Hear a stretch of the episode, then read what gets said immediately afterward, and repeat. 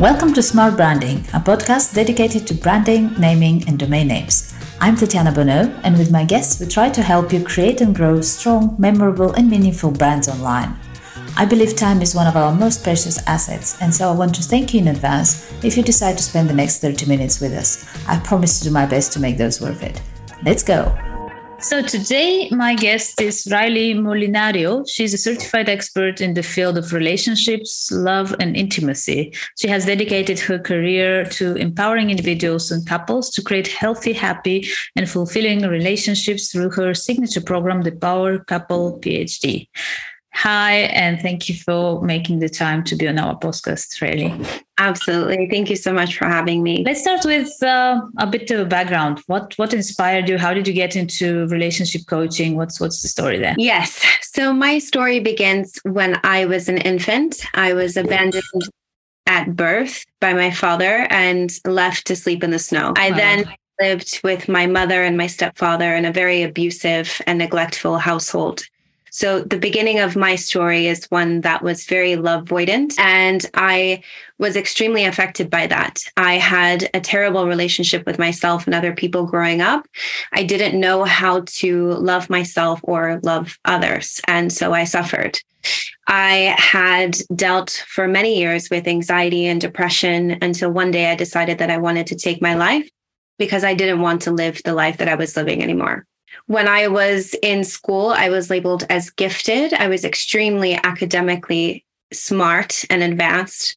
And I ended up leaving home at 16, which then made me street smart. So I had the book smarts and the street smarts and was advanced in many ways. But because I didn't have what I now label as relationship intelligence, the other type of intelligence, I suffered. So regardless of the house and the car and investing in the stock mm-hmm. market and you know studying 2 degrees, I was absolutely miserable inside. And one day I decided that I wanted to take my life, but instead I asked myself, well, what if I could create a whole new existence? What if I could teach myself and learn everything that I had been up until that point ignorant to? I had nothing to lose, so I gave it a shot. And that's where my journey began. I decided to do a lot of research, teach myself everything that I hadn't learned up until that point. And I saw my life change. My relationship with myself changed, my relationships with others changed. And I thought to myself, well, how was I supposed to know how to love if no one had ever taught me? Mm wasn't taught by my parents. I definitely wasn't taught in school. The TV and the movies are very bad examples of what successful relationships should look like.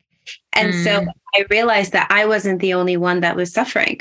And I decided to make it my life's mission to teach other people and give them the tools and techniques so that they can create successful lives as well. Oh, that's quite a quite a journey, and I'm I'm glad you kind of made that made, that choice, and I'm, I'm sure so are a lot of people that have been helped by yourself and your programs. So uh, you use your. We talk about naming and branding, so I'm going to drag you into that a little bit. You use your. You decided to name your um, practice w- with your own name and you've secured the domain name for that. What was the reasoning there? Why, why didn't you choose, I don't know, some other name, um, some creative, brandable sort of a name? Absolutely. So when it comes to coaching, I came in a little bit later than I think um, some of my peers, and I, I, looked at them for advice. I, I, sort of watched what they were doing to, to mm. teach myself how to how to share this information and make a business out of coaching. And i saw that it was really divided that some people use their own name and other people use creative names. And so i asked myself what is it that i'm providing to people? Because that's what I want to name my business, sort of the the conclusion of what it is that I have to offer. And for me, when I am working with clients, I'm, I'm giving them the, the tools and techniques that I never had. I'm really driven by the purpose of me seeing someone that was in my is in the position that I used to be in, which is that mm. And I realized that when I teach my clients, when I work with the my audience, I'm really working with myself, the person that I used to be. You know, I'm, mm. I'm giving that little girl that I used to be all these tools and techniques that she never had. And so for me, it's really about giving a part of myself and, and sort of coming full circle And so I decided to keep keep my name because it, it connects with my story, it connects where I come from, and it reminds me every day of why I'm doing this, why it's so important to me to share this information. Mm. Yeah, that absolutely makes sense. And you touched on you you uh, have that signature program. Tell talk to me about that a little bit. How is it different from like other relationship coaching programs that are out there? Yes. So I label myself as an expert love educator and relationship coach. And it's important for me to have both titles because coaching is a beautiful practice. And I, I love the aspect of, of being a coach. But coaching is more about guidance, it's more about mm. getting people to see um, within themselves how to make change and how to do things. But I think even more than that, what's important is the education because a lot of people can't pull from themselves what they don't already have.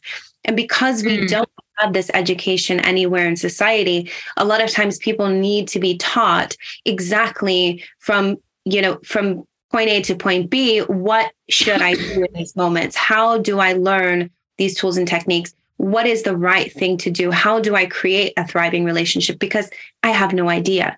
And so I think mm. the hmm.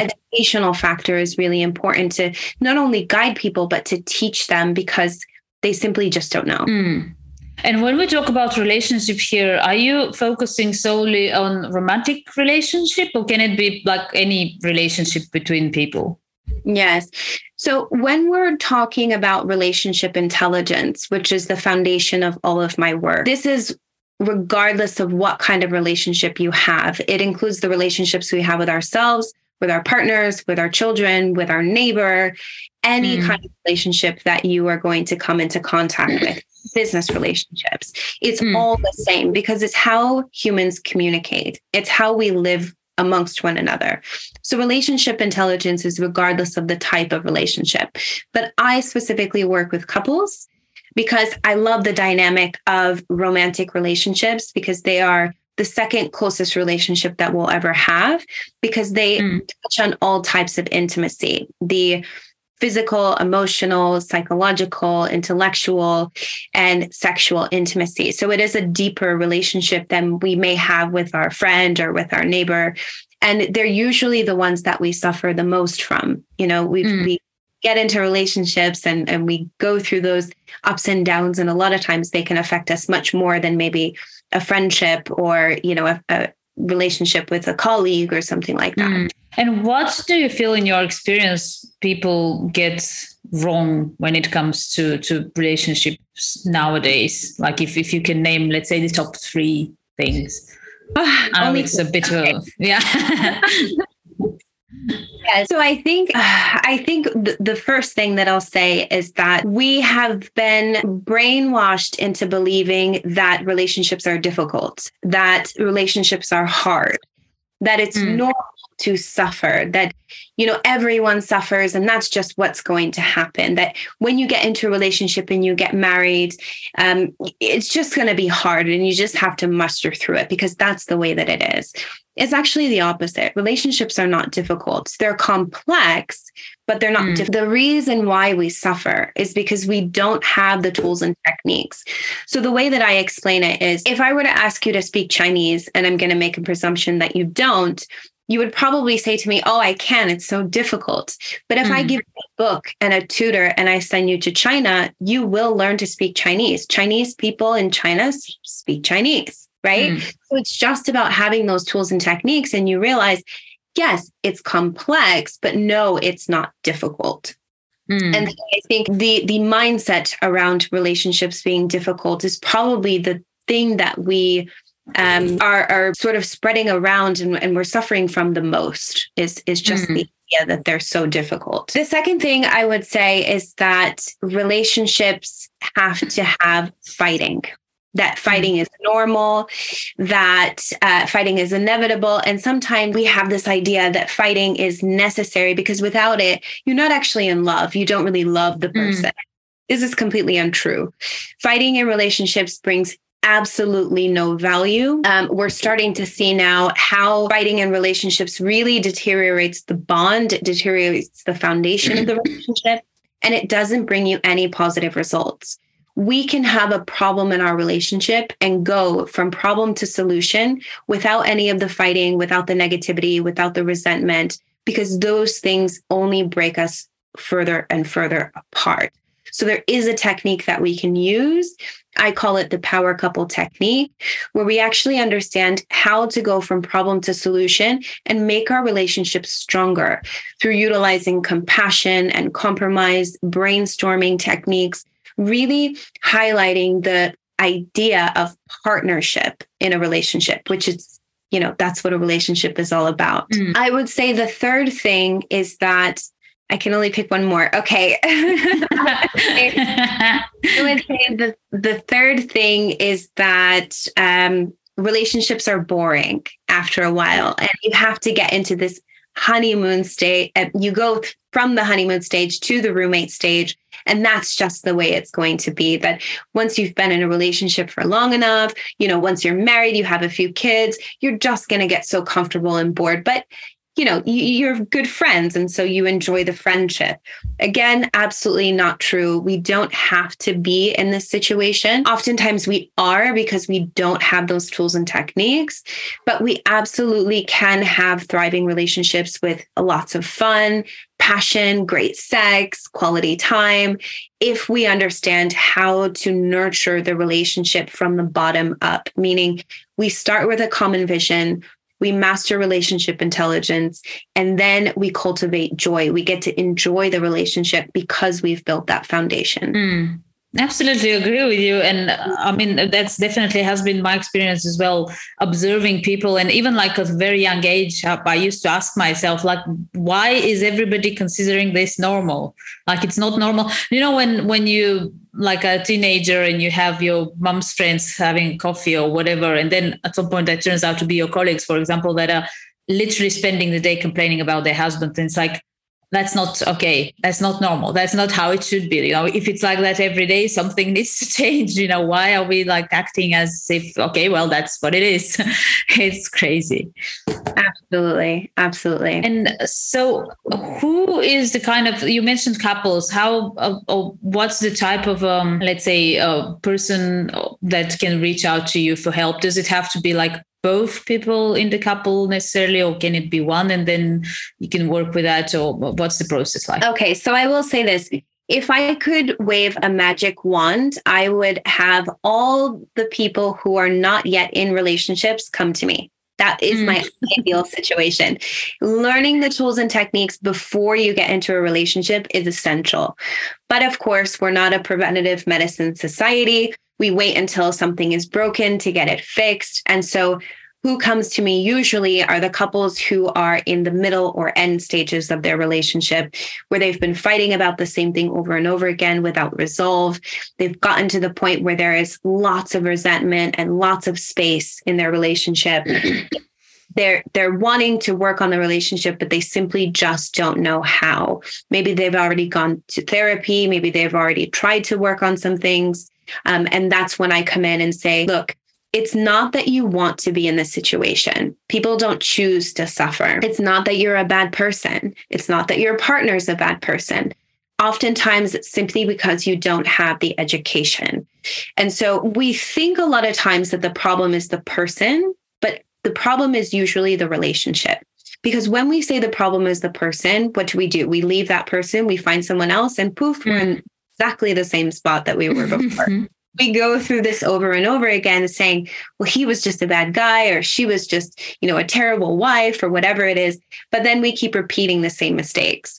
So i have had some people who have come to me before getting into a relationship and i applaud them 1000% um, i have worked with couples and i do work with couples um, who are in the beginning stages of their relationship. They say, look, we just got married or we just got engaged. And we want to make sure that we have those tools and techniques. I hmm. have people who are in relationships who, again, they've gotten to the point where there's lots of resentment, they're fighting all the time, and they need the, that assistance. Um, and I do have people who are single, suffering in their relationship where their partner doesn't want to participate. Um, and it it can be a really great tool to learn these skills But if it's possible that both people participate, it's always the more ideal situation. Mm. How has your, I mean, you've been doing this for quite some time. Um, and before you started coaching, you, you mentioned you, you kind of spent time learning all of that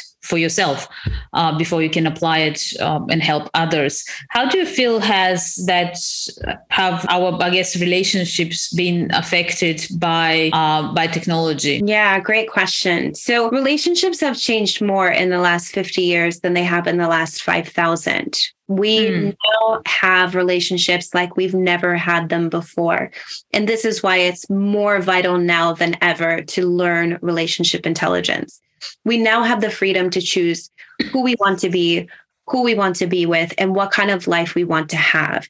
So, technology is something that is changing relationships, but it's so many other aspects. For example, I sort of categorize people into um, different boxes, although this is very, very generalized. But we have people who I, I call traditionalist, who sort of say a relationship is supposed to be between one man and one woman the man goes out and he works and the woman stays home and cooks and cleans you know sort of how it's been for most of our existence. And then you have what i call the progressives which are people who say it doesn't matter. You can be a same sex couple. You can have an open relationship. You know you don't have roles based on your gender. And then we have everyone in between. The thing is that we see regardless of where you stand on this spectrum, the relationships are exactly the same. So, mm. whether you want to be a stay at home wife or you want to be a working wife, whether you want to get married or not, whether you want to have children or not, whether you're this religion or that religion, whether you have the same age or you have an age gap, none of these things actually come into play when it comes to the success of the relationship. And I think now we're having a lot of different arguments about, you know, what are the roles of a man? What are the roles of a woman? You know, who should do what and how many kids should we have? And really, those things have nothing to do with the success of the relationship. It's all about relationship intelligence because you get to choose what kind of life you want to live. You get to choose what kind of relationship you want to have. The only person on this planet that has to agree with you is your partner. So, when we're thinking about how technology plays a role, we can see that we have more freedom to learn about different cultures and different lifestyles. And this gives people more of an idea about these are my options to live my life. You know, I don't have mm-hmm. to do this because society does say so, or because my mom did that, or because my mm. parents did that. I can live whatever kind of life I want. I can be a digital nomad. I can be a scientist. I can, you know, be a TikTok star, whatever it is. Mm. There's so much more freedom, which is beautiful if we understand how to navigate it. Same thing with dating. A lot of people say, oh, you know, online dating has ruined romance mm. and it's ruined and it's so complicated. Well, the only thing that it's done is just give us more options. If we use those options wisely, if we understand how to filter, if we understand how to set boundaries, if we understand how to be clear about our non negotiables, that can be an amazing tool. Mm. It's not that in the past, because we could only date people in our neighborhood, you know, or our town, that we were necessarily happier. Mm. We it's really not about the technology it's not about the freedom it's not it's really not about any of those things it's just about understanding how do I implement compassion? How do I build trust?